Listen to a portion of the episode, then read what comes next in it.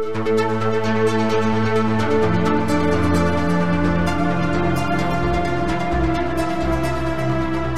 and welcome to the Sensibly Speaking podcast. This is your host, Chris Shelton. Welcome back to the show and thank you for inviting me into your home for this week. We are going to talk about Will Smith, Scientology, and violence. Uh, that's what I thought I might approach this subject this week. It has been two weeks, uh, as I sit here recording this, that since, uh, or about about two weeks, since uh, this famous, infamous slapping incident at the Oscars here, uh, the Oscar ceremonies where Will Smith went up and uh, slapped Chris Rock for telling a joke about his wife, about Will Smith's wife. And um, there were various uh, efforts. There was, you know, there was some talk about how Will Smith was a Scientologist or had been a Scientologist and how that had influenced him in such a way that he thought or condoned violence or thought violence was a good solution. And, you know, because David Miscavige is a violent person and treats his underlings badly and physically abuses them, then it is thought that perhaps this is some teaching of Scientology. So I thought I would try to bring this up, set, you know, set a few things straight.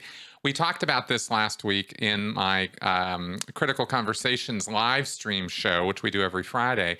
But uh, that is a small audience show, and I thought that the podcast reaches a few more people, and maybe some of you out there might not watch that sh- my other shows or see this, and w- might, want this information about Will Smith and uh, Jada Smith and and the whole situation there because they were indeed Scientologists and uh, they're not now, but they were, and uh, that very much was an influence in their life, as we'll go over.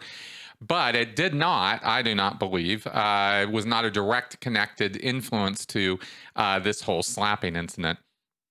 Yet, and here's the funny part, uh, at least as far as this podcast goes, is I'm going to make this point about Will Smith, but then I'm also going to read from the scriptures of Scientology to show how violence is absolutely condoned within the world of Scientology, and especially within what's called the Sea Organization, which is sort of the the Vatican or core. You know, like the Catholic Church has the Vatican in Rome, where it's like the hardcore, you know, the principal outfit that kind of runs the whole show is in the Vatican. Well, the same applies with Scientology with the Sea Organization. It is a paramilitary, full time outfit. People who join the Sea Organization are there all the time. That's all they do. They don't have holidays. They don't have time off. They don't have weekends off. They don't have houses. They they live on Sea Org bases. They dress in Sea Org uniforms. They they eat Sea Org food, and they only pretty much relate with other Sea Org members. It's a very cloistered, closed off kind of bubble world, and it was something that I was part of for 17 years.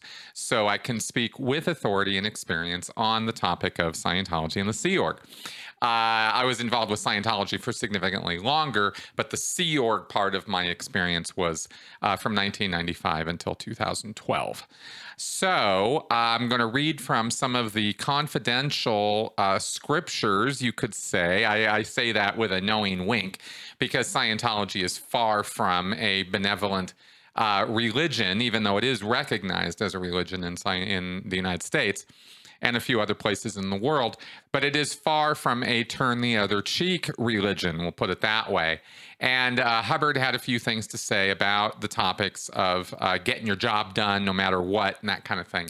And like I said, we'll go over that. But first, let's go ahead and clarify what's up with Will and Jada Smith because um, because apparently there's some of y'all don't know that they were Scientologists and then they left Scientology, and we don't have all of I, I don't have you know direct access to them, uh, but I do have access to information behind the scenes information about them and about the whole situation. And Tony Ortega has done some uh, some pretty pretty uh, good stories on this and has and has laid it all out in detail and we're going to go over some of that today because the um, the history of Scientology and the Smiths goes back to the mid or 2000s when um, what we know for sure, and you can actually even look this up online, is Will and Jada Smith opened up a Scientology based school. And Will Smith invested well over a million dollars in the management and care of this school. They leased the property. It was called the New Village Leadership Academy. And of course, academy is a is a word in Scientology that's popular because that is the name of the course rooms that are that deliver all of the major Scientology services, the auditing and, tra- and training, sorry, the training services where you learn how to do Scientology and you learn how to be a Scientology counselor and you learn all the advanced stuff of Scientology. That all happens in a course room that is called the Academy and uh, and that's that's just the name for it. So you know, just maybe coincidence, maybe not. But New Village Leadership Academy was uh, using L. Ron Hubbard's brand of what is called study technology. That's the that's the trademark name for it. It is a methodology that I have broken down in detail on this podcast in earlier episodes. I've gone on a whole roll breaking it all down what happens in a Scientology academy. What is study tech? What do they do with it? Uh, all of that very fully explained. And I will post a link to that uh, podcast in the description section to this video on YouTube and then the show notes on my uh, Sensibly Speaking site. So you can reference that podcast. It's pretty extensive. Study technology is uh, basically summarized pretty simply as uh, an extreme degree of importance put upon the definitions of words and how, when you're studying something, you must understand all the words. And that means diving into dictionaries and looking up and using the words in sentences across all the definitions that that the word has. So, um, and and then it also involves using um, bits of pieces or clay little little bits of pieces or or pieces of clay to demonstrate principles uh, study principles things you're trying to learn if you're trying to learn about a car maybe you might end up doing a demonstration with little paper clips and rubber bands and things or you might make out of uh, clay an engine right? And all the different parts of the engine, putting it all together. And such an exercise would help clarify for you as a student what an engine is and how it goes together, right? So that's a demonstration, and that's also part of study technology. And then finally, there is a point about how you must follow a a, uh, a, a an even what's called a gradient or a gradient approach to learning where you don't you know you don't overwhelm a person all at once with everything you give it to them gradually step by step piece by piece and and if you go if you if you go too far too fast or go too much and overwhelm a person then of course they're not going to do well in their studies and that's part of the study technology. All of this was actually created by people who were not named L. Ron Hubbard. He simply took these ideas that were given to him or that he saw and copied, and he turned it into this branded thing called study tech, but it's really something he ripped off from other people. And it is, um, as I mentioned in the podcast, it is dialed up to 11, like everything with cults. It's very extreme. Uh, it's, it's, it, Hubbard's claims about study technology are, are hyperbolic in the extreme. For example, he says that the only reason a person will give up study or stop studying or, or fail at study is because they don't understand the words that they're reading. And that is just not true. There are lots and lots of reasons why people have difficulty in study, leave study, that have nothing to do with the definitions of words. But L. Ron Hubbard insisted that that is the case, and therefore all Scientologists believe it. And I am um, very highly trained in the study technology of Scientology because I was a person who ran an academy. I ran a Scientology classroom for many, many, many years, well over a decade. So, um, anyway, so that is uh, Scientology study tech and Will and Jada Smith opened up a school and paid for it, and it last went on for years using this study technology as the key part of the, the how they taught their curriculum. And they also employed a number of Scientologists on site at the school, including the school administrator and principal.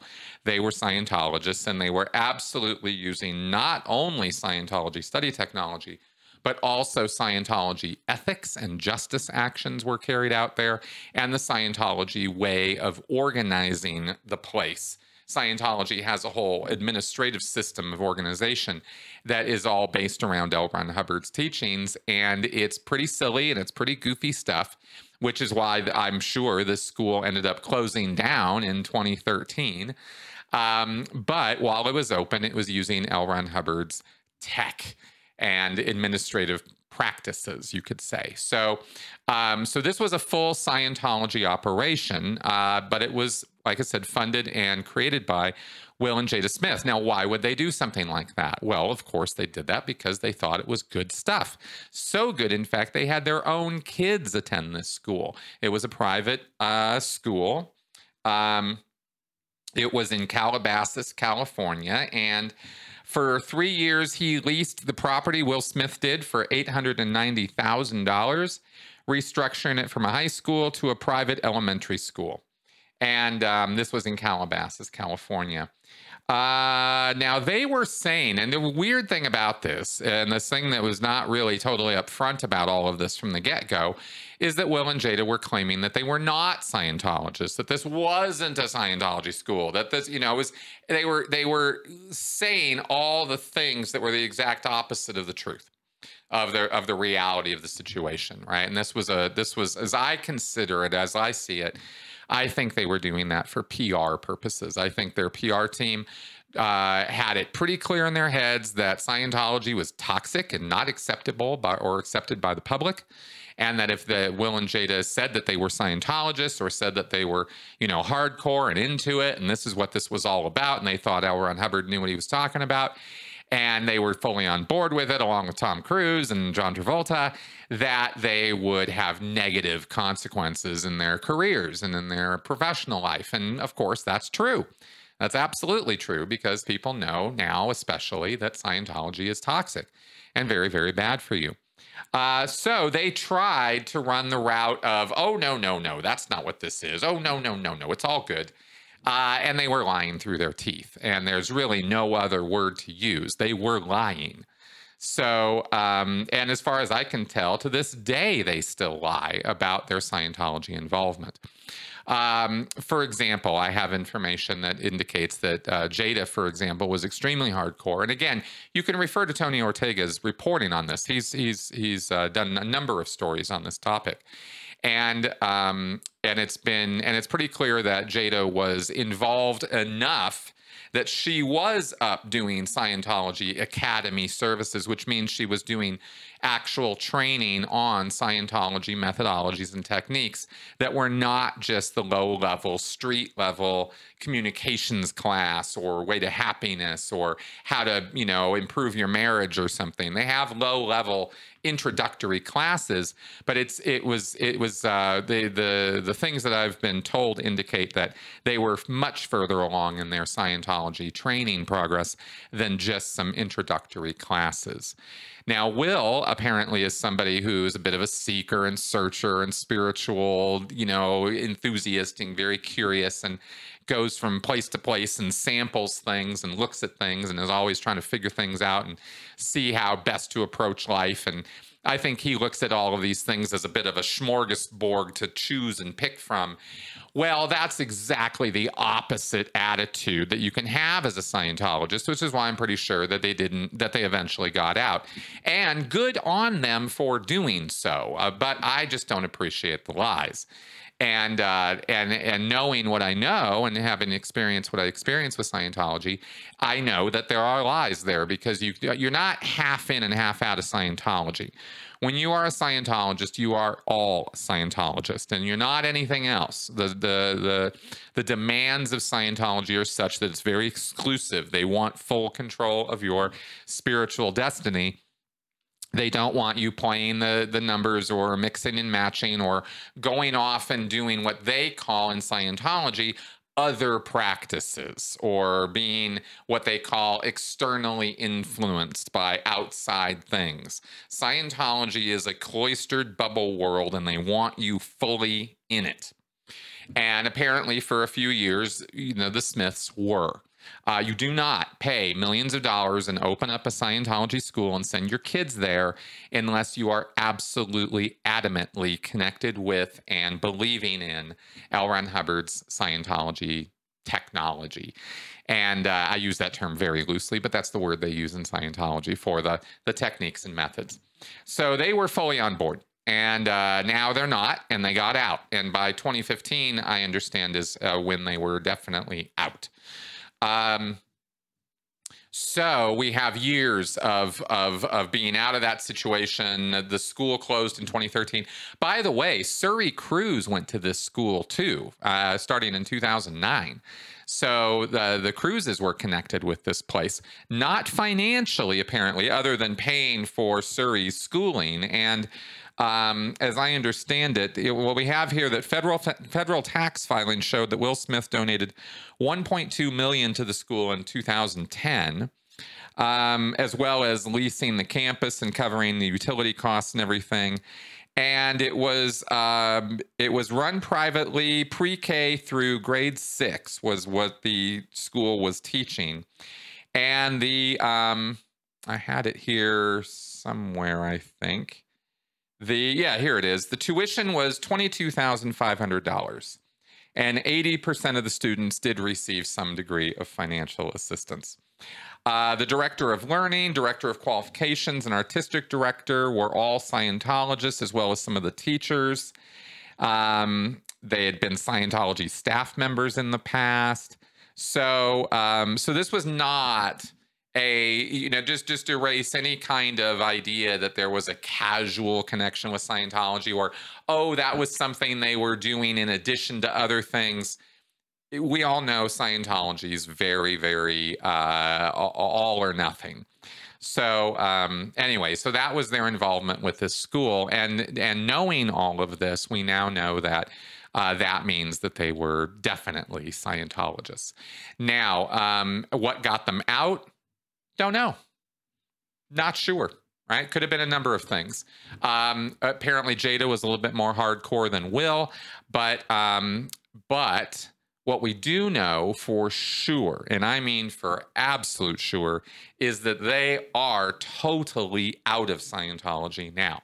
And the reason that we know that we can we can say that with absolute surety because um, after Leah Remini got out of Scientology and started speaking out publicly about it, she called out Will and Jada and ended up apologizing for that because she went on Jada's show, which is I think called the Red Table or something like that. It's a it's a YouTube show where she interviews people at a red table with uh, Jada and her mother, and they had Leah on her show after Leah had gotten out of Scientology.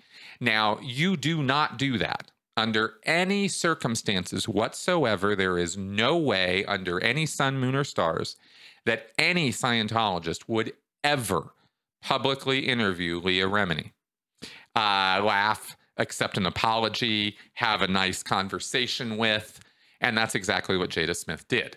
So uh, there is no way, no way that they are still Scientologists. Uh, that's just those two things just don't go together. So, um, so that's why we know that they're totally out. Okay.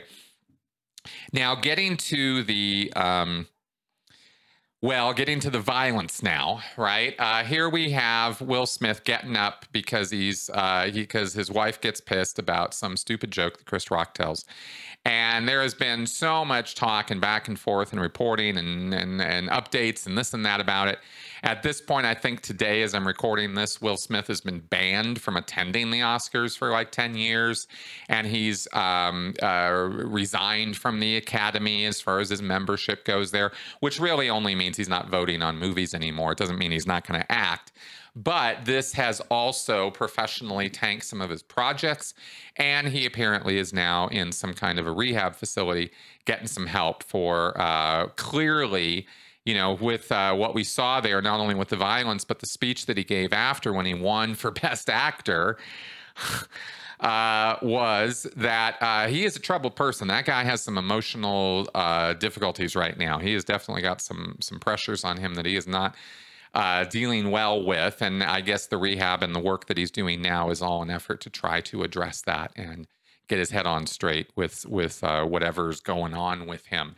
And I have no inside knowledge on what that might be, but it's clearly there. And anybody who has any degree of of uh, training or knowledge about psychology or or you know emotion and that kind of thing. I mean, you can just see it all, all over his face.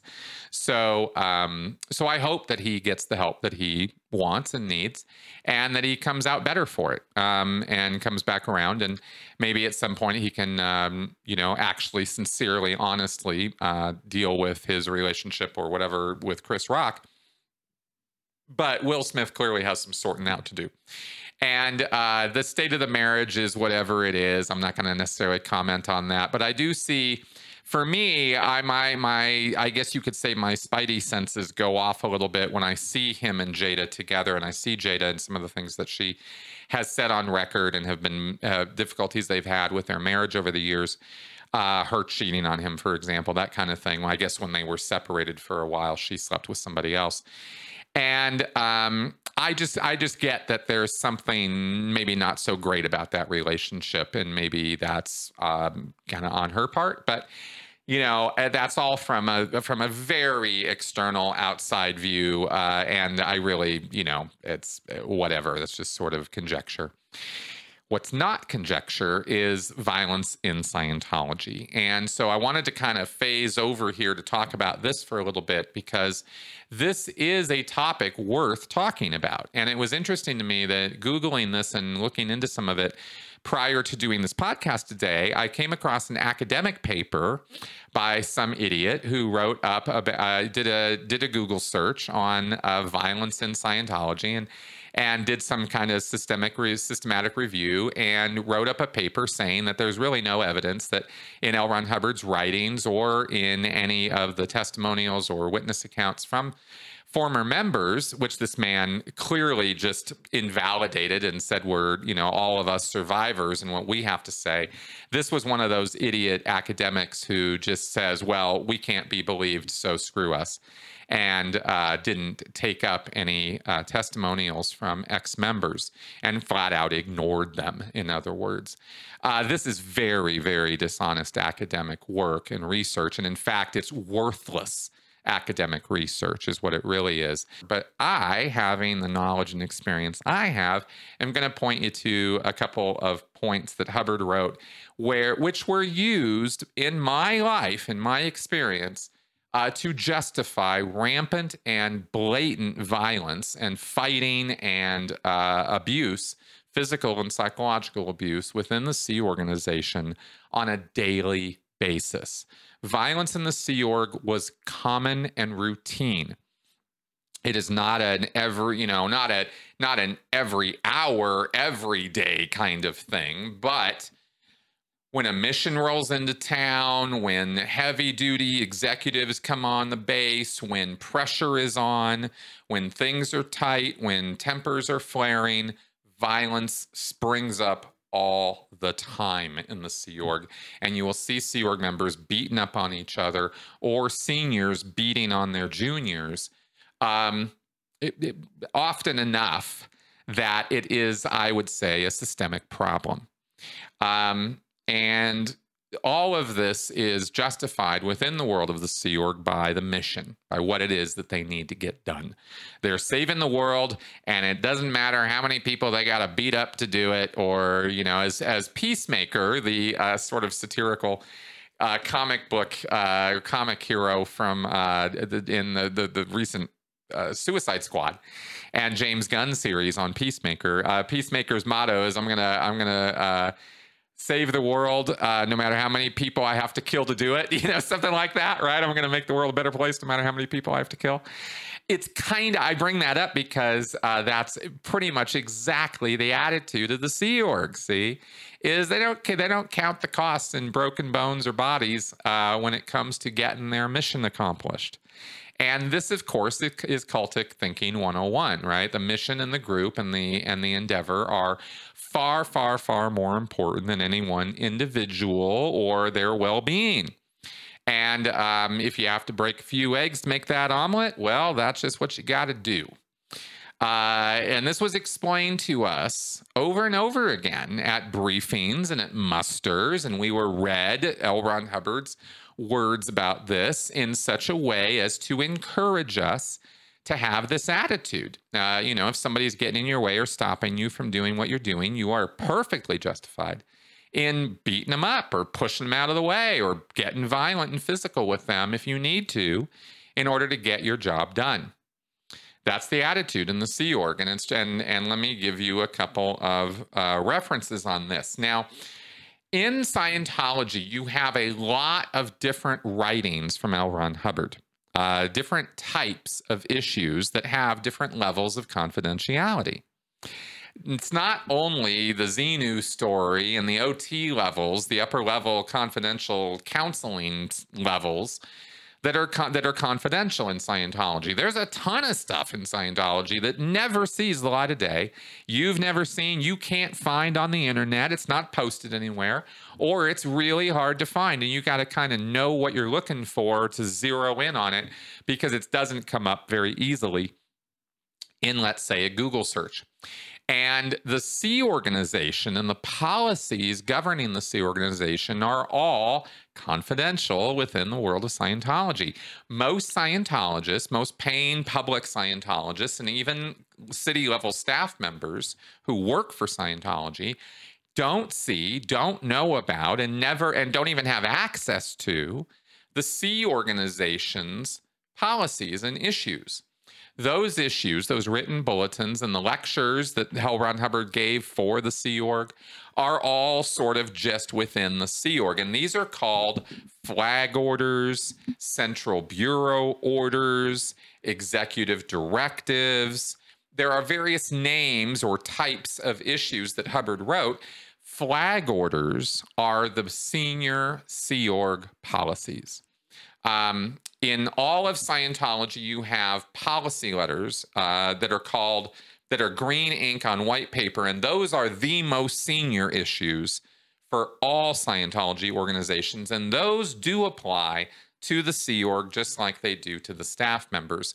But the flag orders are just for the Sea Org. And I'm going to read to you from a flag order.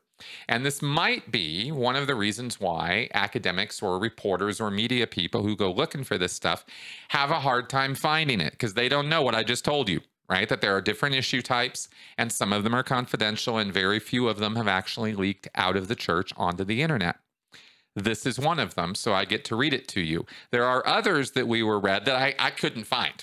And I and I, I can only, you know, talk about it from my memory. But this one is a flag order 2710.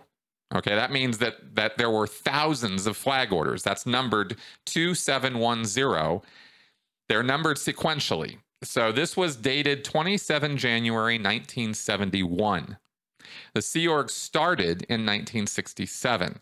So between 67 and 71, Hubbard wrote thousands of issues governing the policies for the Sea Org.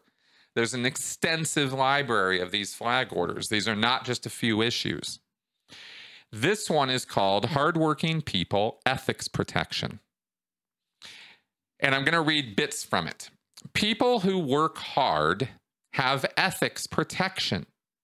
Now, ethics in Scientology is not is a part of the organization that deals with discipline and punishment and how things are supposed to go. So, ethics is a very important word in Scientology. If you have ethics protection, that means that you're protected, you're not going to get in trouble or get disciplined uh, for doing maybe bad things or things that might not necessarily be per policy because you're getting your job done and you're working hard. So, people who work hard have ethics protection at least that's what Hubbard writes. The truth was that nobody had ethics protection. You could get in trouble anytime for anything. But Hubbard liked to give people the idea that they could work really, really hard and get their job done and they'd be protected. He said it over and over again. And he uh, broke that promise over and over again as the commander of the Sea Org when he was in charge. But this is what he wrote. He said, People who have hard work, uh, work hard, have ethics protection. Time and again, okay, time and again, somebody who raises a fuss trying to get his job done and his lines in has been criticized or chopped at. In many cases, I have had to intervene to give them ethics protection.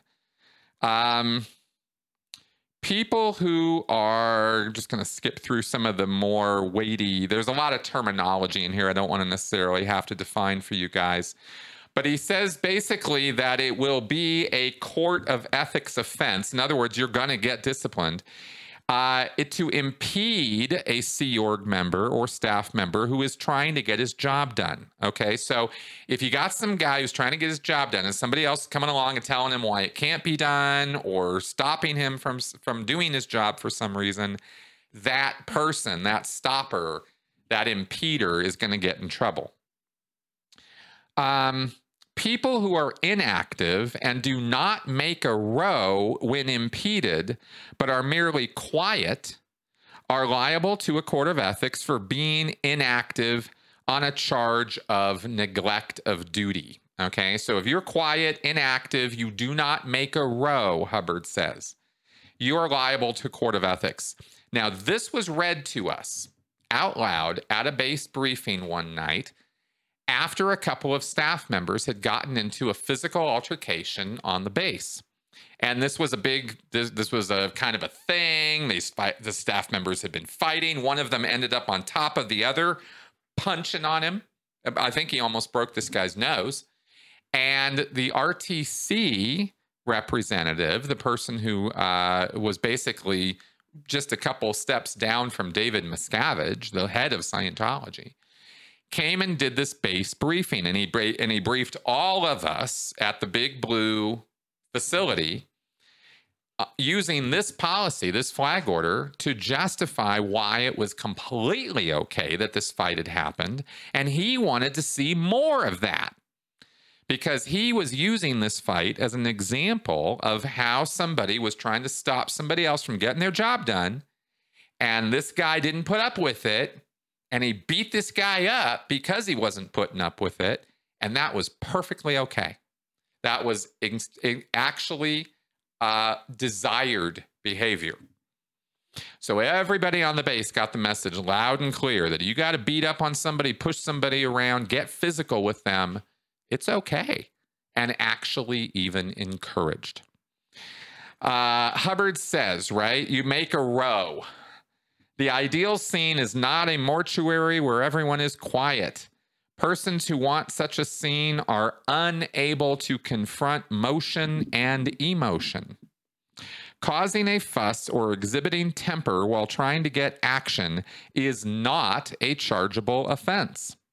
We are not in the behavior business. We will leave that to others. It is of exactly no concern whatever that two staff members or Sea Org members clash in trying to do their jobs. If physical violence were to result, then damaging a Sea Org member might possibly be charged if any serious damage occurred. That two people are cross with each other is of no consequence whatever. It is not a legitimate zone for any ethics or executive interference that someone is too frightened or too dull to make a fuss when his job is impeded is actionable under neglect of duty. We have in the past erred a few times in accepting complaints against persons who were trying to do their jobs and had gotten unpopular. And we spent a long time undoing the trouble caused. At this time, after great experience, when a complaint is filed against certain persons who do get their jobs done, the interest it gets is that the filer can't confront confusion or emotion and needs a few drills. So you see some guy pushing other people around, you get hit, clobbered, side, you know, sideswiped by some guy who's doing his job. You issue a report saying, hey, this guy's clobbering me, beating people up you're the one who's going to get investigated. That is Scientology policy. So, and this is just one of many, right? Uh, it is true that a cemetery or a morgue are restful places. They require no confronting. They don't produce anything worthwhile either. Uh, I can think of nothing sillier than an inscription reading, We all revere Anthony Brown. He was quiet and polite as the ship went down. So, Hubbard was very, very much of the opposite, uh, you know, mode of thinking. Now, obviously, I know some of you out there who have maybe been on a boat or have been in tough situations or conflict-driven situations might think that, you know, violence and conflict is uh, necessary and, and important and a necessary tool in the toolkit if you have somebody in, say, an emergency situation where uh, things are about to be upended or you know bad things are about to happen and you might need to yell and scream a little bit to get people moving and get going and stuff like that. I'm willing to give a little bit as far as that goes but as i just read to you this is all about getting the job done. This is not even about emergencies. This could be on a completely calm normal day. Everything's fine but here's some guy who's getting his job done and he's not going to be stopped or impeded by anybody. And somebody comes along and says, hey, man, you, you, you know, there's, there's policy says you can't do that or, you know, some other reason why this isn't going to work right now and ends up getting a punch in the face, you know, by this by this asshole. And uh, that's the that is exactly the kind of uh, behavior that is encouraged in the Sea Org and is one of the reasons why David Miscavige feels justified in beating on people in order to exert his will to them, right? It's not just some random David Miscavige idea. It is literally in the scriptures of Scientology to do that. So I thought I would share some of this with you so that you knew uh, directly from L. Ron Hubbard's mouth uh, not just mine, right? That this is a reality. And I can tell you from 17 years of living in the Sea Org and experiencing that kind of brutality that this kind of thing was commonplace. And I was assaulted in the Sea Org and I was psychologically and physically uh, manipulated and beaten on and punished. It happened all the time, right? So, um, so it's not a you know you you can you can go read all of the press releases from Scientology about how they never touch anybody and everything is wonderful and this best of all possible Scientologies and and we would never ever do anything like that. Or you can actually just read what L. Ron Hubbard says and listen to people who actually lived it and had enough sense to get out of there and get away from that and sort of like, you know, depressurize from that incredibly pressurized and horrible situation. And you can see that some of us are telling the truth and are saying, hey, this is really bad. You know, or you can be an academic and stick your head in the sand and think that Scientology is wonderful. And what's the problem? So, anyway, just thought I'd set the record straight on that. So, I hope that this had um, some, you know, use to you in terms of clarifying some of the Will Smith situation and also clarifying why it is. Not, you know, it's not a question of whether there is violence in Scientology. The question is, why is there violence in Scientology? And I hope this podcast helps answer that question. Uh, you know, because it's it's pretty clear that there's violence in Scientology because L. Ron Hubbard said that there should be violence in Scientology. And David Miscavige, took him at his word and ran with it. And there you go. So, uh, thanks for coming around and watching this uh, shorter podcast this week. It's, uh, I think we're only going about 40 minutes or so, but thanks for coming around and listening to this. And um, I am wide open to any suggestions or comments or feedback you guys have as to more you, you might want to hear or know about this, questions you might have about it. And of course, I can take those up on my Q&A or we can do whole podcasts about it. So anyway, I look forward to your feedback. I will see you guys next week. Bye-bye.